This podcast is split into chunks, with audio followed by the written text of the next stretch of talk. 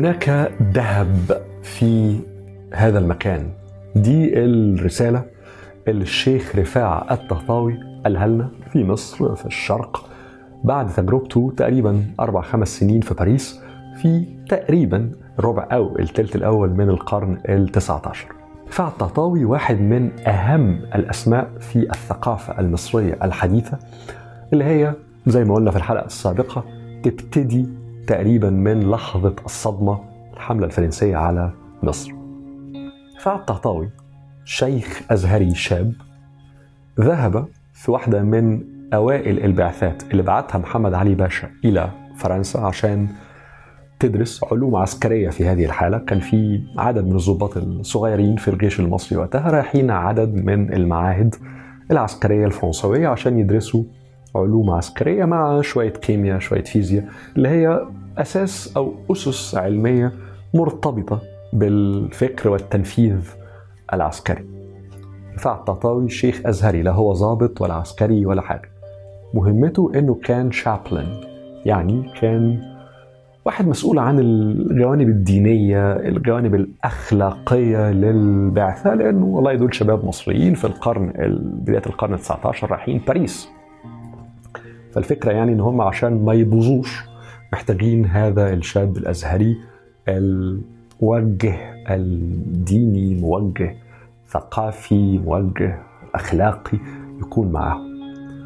الشيخ رفاع الطهطاوي اكتشف بسرعة إنه دي فرصة عمره طبعا لأنه هذا الرجل وهو راح على فكرة بواسطة يعني هو ما كانش اختيار واضح لأنه كان صغير في السن حقيقي كان شاب لافت النظر لكن هو راح لأنه واحد من أهم وأرقى العقول في الأزهر وقتها بداية القرن التسعة عشر الشيخ حسن العطار كان أستاذه وكان مقرب إلى حد ما من محمد علي هو اللي رشحه.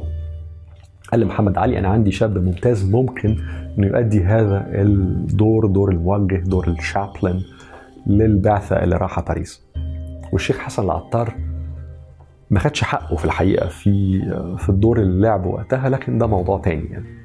المهم رفاع الططاوي أدرك إن دي فرصة عمره وهناك عنده وقت. كل اللي بيعمله إن هو بيصلي بيقوم الطلبة هناك في الصلاة بيديهم درس كل يوم جمعة تقريبا. وخلاص لكن عنده وقت. وما عندوش منهج إن هو يدرسه. يعني الطلبة اللي رايحين معاه العساكر أو الضباط الصغيرين اللي رايحين معاه عندهم مهام معينة. لازم تدرس كورس 1 2 لازم تؤدي كذا لازم هتمتحن في كذا. هو ما عندوش حاجة معينة إنه يدرسها. لكن هذا الشيخ الأزهري الشاب أدرك بذكاء شديد ان هو مهمته إنه يدرس فرنسا. يدرس الثقافة الفرنسية في بدايات القرن التسعة عشر الإنسايت بتاعت الشيخ رفاعة كانت إنه كلمة دراسة فرنسا دي إن أنا هدرس فرنسا مش معناها إن أنا هدرس حاجة معينة مش منهج معين.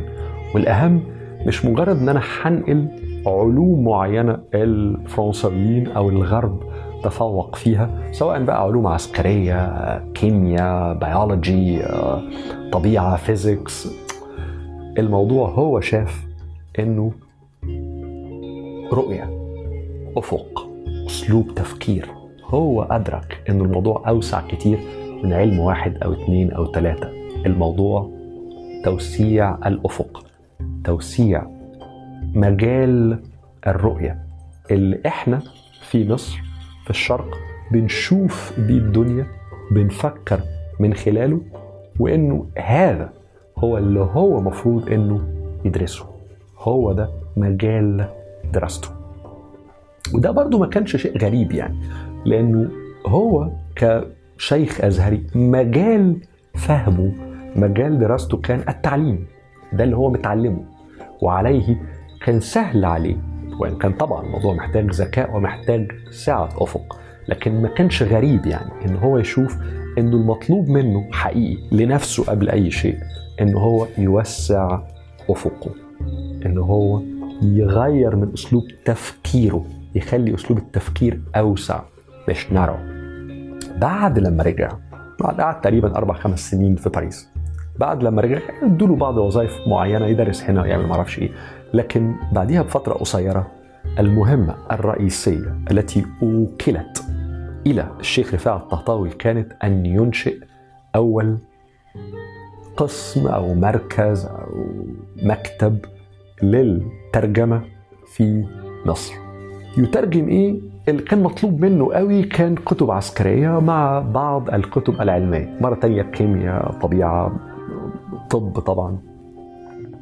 لكن كان عنده free hand يعني اعمل اللي انت عايزه إلى حد ما. كان عنده budget محترمة قوي وقتها. فعبقرية هذا الرجل عبقرية هذا الشيخ الأزهري وتفتح وجدانه مش بس عقله. إنه قرر إنه الترجمات اللي هو هيعملها هتكون واسعة جدا تكاد إن هي تكون تعبير عن تجربته هو في باريس. يعني زي ما هو غاص في الثقافة الفرنسية ونهل منها الكثير والكثير قرر إنه الترجمات اللي هو هيعملها تبقى في مجالات مختلفة جدا في مليون ألف حاجة. لأنه هو ده الغوص في معارف مختلفة. في الثقافة الفرنسوية هو ده اللي علمه هو ده اللي وسع أفقه هو ده اللي خلاه يشوف الدنيا ويفكر بأسلوب مختلف بأسلوب أرقى كثيرا عن ما كان عليه قبل ما يروح باريس. فقرر إنه زي ما هو اتعلم بهذه الطريقة هيعلم الناس أو على الأقل هيتيح للناس فرصة التعلم بنفس الطريقة. إزاي يا شيخ رفاعة انه يترجم حاجات كتيرة جدا. فزي ما كان مطلوب ان هو يترجم كتب عسكرية وعلوم طبيعية natural sciences physics و chemistry و biology وطب ترجم شعر كان عنده مثلا اهتمام وإعجاب شديد براسين واحد من أهم الشعراء الفرنسويين زي ما ترجم الدستور الفرنساوي وطبعا ده كان اختياره هو يعني لكنه قرر إن هو يترجم كتب في الفلسفة السياسية والفلسفة الاجتماعية الفرنسوية. كان عنده إعجاب شديد بمونتسكيو بروسو مفكرين فرنسويين تقال قوي.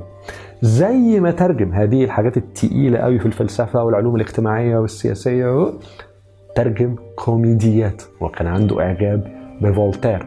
ودي تلفت النظر إنه شيخ أزهري جاي من the seat of learning يعني واحد من أهم كراسي العلم ومراكز العلم في الحضارة الإسلامية الأزهر. هذا الرجل كان عنده إعجاب وقبل بترجمة فولتير واحد من أهم رافضي فكرة ال organized religion الأديان المنظمة في الحضارة الغربية كلها.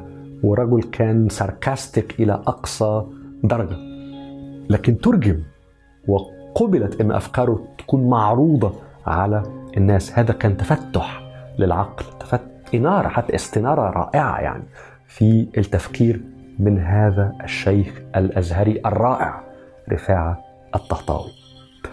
الحاجة التانية بقى اللي كانت ملفتة للنظر جدا في اللي عمله رفاعة الطهطاوي إنه بدري قوي إحنا بنتكلم في التلت الأولاني تقريبا من القرن ال 19 إنه شاف إنه ما هو مطلوب منه ومن مكتب الترجمة الكبير اللي هو بيعمله ما كانش مجرد نقل بعض الكتب الغربية بشكل رئيسي الفرنسوية إلى اللغة العربية. لا هو رأى أدرك أنه المطلوب منه نقل الأفكار الموجودة في هذه الكتب اللاتينية والفرنسوية إلى اللغة العربية. فكان الرجل عنده كرياتيفيتي رائعة عنده قدرة خلاقة. أنه يطور من استخدام اللغة العربية عشان يخترع ألفاظ وتركيبات جديدة تنقل إلى القارئ باللغة العربية المعنى الموجود في الكتب اللي هو بيترجمها. فالموضوع ما كانش مجرد ترجم يا ابني بالعربي الموجود وخلاص لا كان في ذكاء في استخدام اللغة. في بعض الناس بتدي الشيخ رفاعة كريدت رهيب جدا في فكرة إن هو ترجم كل هذه المعارف المختلفة والكتب اللي جاية من حاجات كتيرة قوي. وتقول الراجل ده كان كان عبقري. وأنا في رأيي إن هو فعلا كان كان في عبقرية لا شك كان في تفتح عقلي لا لا شك. كان في سماحة كمان لا شك سماحة سماحة عقلية وروحية يعني لا شك. بس أنا في رأيي إنه إلى حد مش قليل كان في أيضا استيعاب في رفاعة الطهطاوي كان هناك استيعاب للأسلوب القديم اللي كان موجود في الأزهر في التعلم اللي هو نفس الأسلوب اللي هو اتعلم منه أو بيه في فرنسا اللي هو فكرة الغوص في معارف مختلفة واستمع لحاجات كتيرة جدا حتى ولو كانت خارج مجال اهتمامك اقرأ في حاجات كتيرة قوي حتى لو لو خارج مجال آه، تخصصك. وإنه في كل هذه القراءات والاستماعات والمعارف المختلفة هيحصل connections هيحصل links مقاربات داخل العقل. هتفتح أفكار كتير هتخلي هتخلي أضواء كتير كده تلمع في العقل. وهو ده اللي كان موجود زمان في الأزهر لأنه زمان في الأزهر كانت الفكرة قائمة على إنه دارس الطالب العلم. اللي جاي الأزهر. يقف أو يقعد تحت بيلر تحت عمود في الأزهر. هذا العمود بيدرس فيه الشيخ الفلاني بيدرس فيه بلاغة. عمود آخر بيدرس فيه شيخ آخر آه، فقه. عمود آخر بيدرس فيه شيخ آخر تاريخ. عمود آخر بيدرس كورنرز يعني. بيسموها عمود لأنه عمود بيقعد تحتيه شيخ معين وبيتكلم في وقت معين من اليوم أو في وقت معين من الأسبوع. والفكرة إنه طالب العلم هو اللي بيقعد يستمع لهذا الشيخ ثم لهذا الشيخ ثم لهذا الشيخ في موضوعات مختلفة. هو اللي بيعمل curation he curates. هو اللي بيصوغ أسلوب دراسته. وهو اللي فيما بعد بعد ست شهور بعد سنة يقرر أنا أكتفي بال... بهذا العلم أكتفي بالحتة دي عاوز أغوص أكتر في دي عاوز أتخصص أكتر في دي. دارس العلم نفسه طالب العلم نفسه هو اللي بيعمل هو اللي كيوريتس مرة تانية هو اللي بيصوغ بيشكل طريقة دراسته برنامج تعليمه لنفسه. وإلى حد ما ده ال system اللي ال liberal arts colleges اللي هي أرقى وسائل التعليم في العالم في رأيي في آخر 200 سنة زي في هارفارد في ييل في برينستون في ستانفورد. كبرى الجامعات الأمريكية اللي هي اخترعت فكرة ال liberal arts education اللي هي بالظبط كده إن أنت تصوغ طالب العلم يصوغ دراسته من خلال إن هو أو إن هي تتعلم حاجات كتير جدا تستوعب معارف كتيرة جدا قبل ما تتخصص. ومش لمدة شهرين ولا ثلاثة لمدة سنة أو سنتين لأن ده هو اللي بيفتح المدارك. بيوسع الفكر بينمي الذكاء فعلا. رفاعة الطهطاوي أنا في رأيي استوعب إنه هذا الأسلوب كان موجود في الأزهر زمان جدا وإنه هذا هو الأسلوب اللي هو اتعلم فيه في فرنسا اللي هو غاص بيه في الثقافة الفرنسية في الخمس سنين اللي كان فيهم في باريس. ولما رجع خلى برنامج الترجمة اللي هو عمله في المكتب مكتب الترجمة والتعريب أوكل إليه إنشاؤه في مصر يكون بهذا الإطار. فترجم مليون ألف حاجة من مليون ألف مجال معرفة. وأتاح لمن يريد لمن يقرأ لمن يستمع للي عاوز للي غاوي يفهم أتاح للقراء باللغة العربية في مصر بشكل رئيسي. وفي الشرق من وراء مصر إن هم ينهلوا من كل هذه المعارف مش بس المعارف العسكرية أو العلمية البحتة اللي هو طلب منه إن هو يترجمها. في اللحظة دي مع ازدهار مكتب الترجمة اللي هو أوكل عليه إن هو يعمله بدأ يديره بدأ رفاعة الطهطاوي ان هو يكتب هو كمان. حقيقي كتاباته ما كانتش كتيرة قوي لكنه اهتم قوي بإنه يقدم بعض الكتابات وإنه يقدم فكره طبعا أمام القراء. المجال اللي هو قرر إن هو هيركز عليه شوية هو تاريخ مصر. ودي مهمة لأنه هو بيقدم تاريخ مصر بدأ بمصر الفرعونية وفي تقديمه لمصر الفرعونية الرجل كان مليء بالإحترام وبالإعجاب. ليه دي تلفت نظرنا؟ لأنه شيخ أزهري شيخ أزهري. فهذا الشيخ الأزهري اللي جاي من Islamic background دراسة وتشكيلا للفكر وهو كان من الذكاء ومن الاطلاع ومن سعة الأفق والفكر بأنه يدرك أنه أساس مصر هو مصر الفرعونية وأنه يقدم هذه مصر الفرعونية برغم من تقديم في التراث الإسلامي مختلف أن يقدم مصر الفرعونية بشكل رائع مليء بالإعجاب وبالاحترام. الحاجة الثانية المهمة في شغل رفاعة الطهطاوي في هذه الفكرة في هذه الفترة إنه اهتم قوي بفكرة الدولة الحديثة القوية المدنية اللي هي بالنسبة له مصر. اللي هو بس مصر اللي هو عايزها يعني. هنا في ناس بتقول آه طبيعي. ما هو بيكتب في عصر محمد علي. محمد علي شرعية حكمه قائمة على بناء دولة حديثة قوية لأنه محمد علي زي ما اتكلمنا في الحلقة السابقة وزي ما اتكلمنا في السلسلة عن أسرة محمد علي جاء إلى الحكم لأن علية القوم في مصر بعد لما شافوا الهزيمة التقيلة قوي أمام الفرنساويين وبعد ما أدركوا تراجع مصر الرهيب والشرق كله أمام الثقافة الغربية. أدركوا أن المشكلة تكمن في ال 250 سنة اللي فاتوا لما كان المماليك في حالة سيئة للغاية العثمانيين اهتمامهم ابتعد عن المنطقة بتاعتنا وهم كمان في تراجع فرفضوا الفكر العثماني والمملوكي وقالوا لابد نعمل تغيير كبير قوي وعلى كل هذه الأسس جاء محمد علي إلى الحكم والمندات اللي عنده أساس شرعيته إنك تبني دولة حديثة دولة قوية دولة مدنية. طبعا دولة محمد علي كان محمد علي بيعملها لنفسه بيعملها لعائلته مش بيعملها للشعب المصري. دي نقطة في غاية الأهمية بيعملها لنفسه بيعملها لعائلته على أرض مصر. لكن ده مش موضوعنا اتكلمنا فيه بالتفصيل في السلسلة عن أسرة محمد علي. لكن اللي يهمنا هنا أنه بعض الكريتكس اللي بيحاولوا أن هم يحللوا شغل رفاعة الطهطاوي بقدر من ال... يعني يقولوا إنه والله ما طبيعي ولازم إن هو يتكلم عن دولة مدنية عن دولة حديثة عن دولة قوية لأنه هو بيعمل في دولة محمد علي بيعمل لصالح لحساب محمد علي وعليه طبيعي يعني إن هو يتكلم على إنه دي أساسيات مهمة. صحيح ما اختلفناش لكن كتابات رفاعة التطاوي تدل إن هو عنده قناعة فعلا بانه هذه الأسس دولة حديثة قوية مدنية ضرورية من أجل التحديث من أجل الاستنارة من أجل انه هذا البلد مصر والشرق كله يطلع من الهم التقيل اللي هو كان فيه في القرون السابقة ويدخل في الحداثة ويتطور. بدليل إنه أو أحد الأدلة يعني إنه عنده رفاعة الطهطاوي كان إعجاب شديد بفكرة العقد الاجتماعي اللي روسو الكاتب الفرنساوي الشهير قوي اللي هو ترجمه وقدم لكتاباته اخترعها.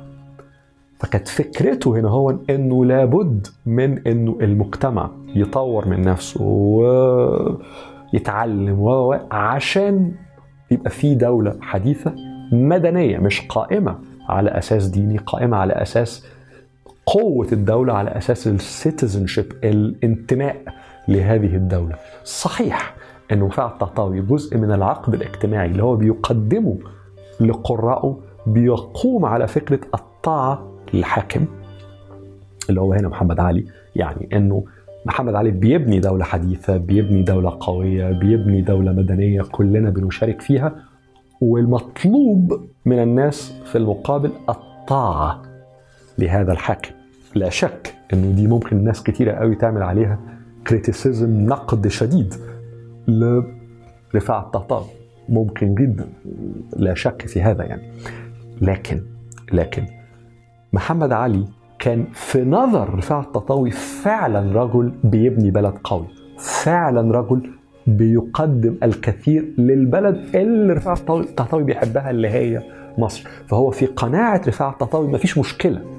مفيش مشكلة في طاعة لمحمد علي ولدولة محمد علي لأنها في رؤية رفاعة الطهطاوي تطور فعلا من بلده من مصر.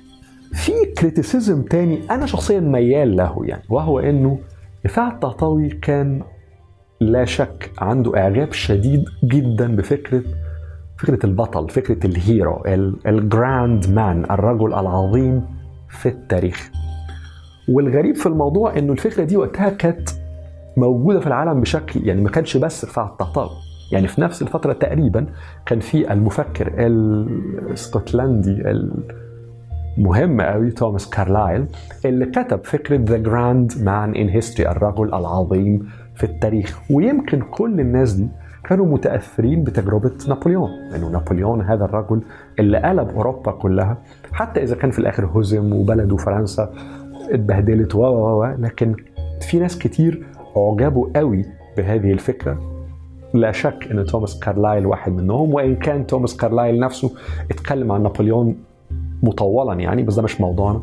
بس اللي بحاول أقوله يعني إنه رفاعة الطهطاوي كان واحد من هؤلاء الناس في العالم وقتها من المفكرين في تقريبا الثلث النصف الأول من القرن ال 19 وقتها اللي عندهم هذا الإعجاب الشديد بفكرة الرجل العظيم الذي يأتي فيغير مجتمع تماما. وهو كان شايف إن محمد علي باشا أحد أمثلة هذا ال grand man in history الرجل العظيم في التاريخ. وهو سماه المقدوني الثاني المقدوني الأول. طبعا هو اسكندر الأكبر اسكندر المقدوني الفاتح. اليوناني أو المقدوني المهول. هو بيسموه المقدوني لأن هو من مقدونيا. لأن محمد علي أصول عائلته ترجع أيضا لماسدونيا لمقدونيا فهو سماه رفاعة الطهطاوي سمى محمد علي المقدوني الثاني تعظيما له يعني. يعني هو بيقارنه بالإسكندر الأكبر الإسكندر المقدوني. أنا في رأيي أنا متفهمها لأنه مرة تانية إحنا بنتكلم في الثلث الأولاني أو النصف الأولاني من القرن 19 مش بنتكلم في الربع الأول من القرن ال 21 بنتكلم من 200 سنة يعني. بنتكلم بعد تجربة نابليون بونابرت اللي قلبت أوروبا. بنتكلم في وقت فيه عدد من المفكرين زي كارلايل في اسكتلندا زي ناس في أمريكا حتى وقتها يعني. ضمنهم توماس جيفرسون واحد من مؤسسي الدولة الأمريكية عندهم هذه الفكرة فكرة الرجل العظيم الذي يقلب التاريخ اللي هو بيعمل معجزات تقريبا في مجتمعه حتى إذا في الآخر فشل. حتى إذا في الآخر فشل. في رأي هؤلاء الناس أنه الأثر بتاع هذا الرجل العظيم في مجتمعه long term بيبقى كثيرا وبيؤثر بشكل مهول. المهم يعني رفاعة الطهطاوي نظر لمحمد علي بهذه الفكرة. أنا في رأيي أنه هنا ممكن يبقى في لوم على رفاعة الطهطاوي لأنه كان واحد من المؤسسين إذ لم يكن المؤسس الأول في الثقافة المصرية الحديثة وعليه في الشرق لفكرة The Grand Man in History الرجل العظيم الذي يجب أن يطاع لأنه عظيم أوي يا جماعة.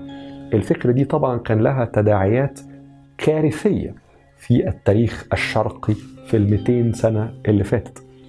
هنا ممكن لوم رفاعة الطهطاوي. ملخص القصة إنه تجربة رفاعة الطهطاوي تجربة رائعة تجربة فعلا جميلة يعني. حتى بالبعض المشاكل الفكرية اللي هو شارك في وضعها في مجتمعنا لكن اللي قدمه هذا الشيخ الأزهري للثقافة المصرية الحديثة وللثقافة الشرقية الحديثة كان رائع. مش بس لأنه حركة الترجمة اللي هو عملها كانت unprecedented غير مسبوقة. في اللي أنا أعرفه على الأقل في العالم تقريبا لا شك غير مسبوقة في الشرق وطبعا الأولى في مصر. فتحت أمام المصريين وأمام الشرقيين أبواب مهولة يعني لمعارف رهيبة. لكن مع كل ده على عظمة كل ده لكن مع ده روعة هذا الرجل فيما قدمه إنه كان واحد من الناس اللي وضعوا بوضوح وبذكاء وبسبستنس. فكرة إنه السلف سفشنسي الاكتفاء بالذات اللي كان عندنا في مصر وفي الشرق لقرون قبل القرن ال 19 إنها فكرة كارثية. إنه لابد بحكم إن إحنا تراجعنا قوي قوي وإنه الغرب أوروبا بالذات اتقدمت قوي قوي إنه لابد أن لا نكتفي بمعارفنا. أن لا نكتفي باللي إحنا عارفينه وخلاص. أن لا نكتفي باللي إحنا comfort zones بتاعتنا الحاجات اللي إحنا عارفينها ومرتاحين ليها والحمد لله على كده. لا إنه لابد من توسيع الإدراك من خلال عدم الاكتفاء الذاتي بالمعرفة. إنه لازم إنه نوسع الإدراك نوسع العلم لكي يكون عندنا حتى مرجعيات أوسع. مش بس اللي إحنا تعرفنا عليه وخلاص. هذه الإنسايت هذه الفكرة إضافة مهولة وواحد من البدايات الرائعة اللي فعلا الثقافة المصرية الحديثة بنيت عليها. ويبقى بقى إنه الأسلوب اللي هو حط بيه القصة دي كلها كان جميل. هو قال إيه؟ قال هو بيتكلم عن باريس يعني. وعن العلم المهول اللي فيها. قال هنا يا جماعة في ذهب. بس قالها إزاي؟ في بالنسبة لنا إحنا يعني كعرب مش كعرب وقتها فكرة العرب دي كانت مختلفة لكن كشرقيين كمصريين بالذات في بالنسبة لنا جولد هنا ممكن إن إحنا ناخده. فقال تخليص الإبريز في تلخيص باريس شوف الروعة في في جمال استخدام اللغة. تخليص بخلص I rescue بخلص بأنقذ. تخليص الإبريز اللي هو الذهب في تلخيص في summarizing في تلخيص باريس باريس. الجميل في الموضوع هنا إنه مش بس الناس دي ما كانتش واحد زي رفاعة الطهطاوي مش مش بس ناس جد بتشتغل جد. عندها أفكار حلوة مخها واسع عندها أفق. جميل. لكن كمان عندهم براعة اللغة استخدام اللغة. لأنه ده في حد ذاته كان وسع قوي قدامهم وقتها. الاودينس القراء الناس اللي ممكن تستفيد باللي هم بيقدموه. كل ده كان الإضافة الرائعة للشيخ رفاعة الطهطاوي للثقافة المصرية الحديثة.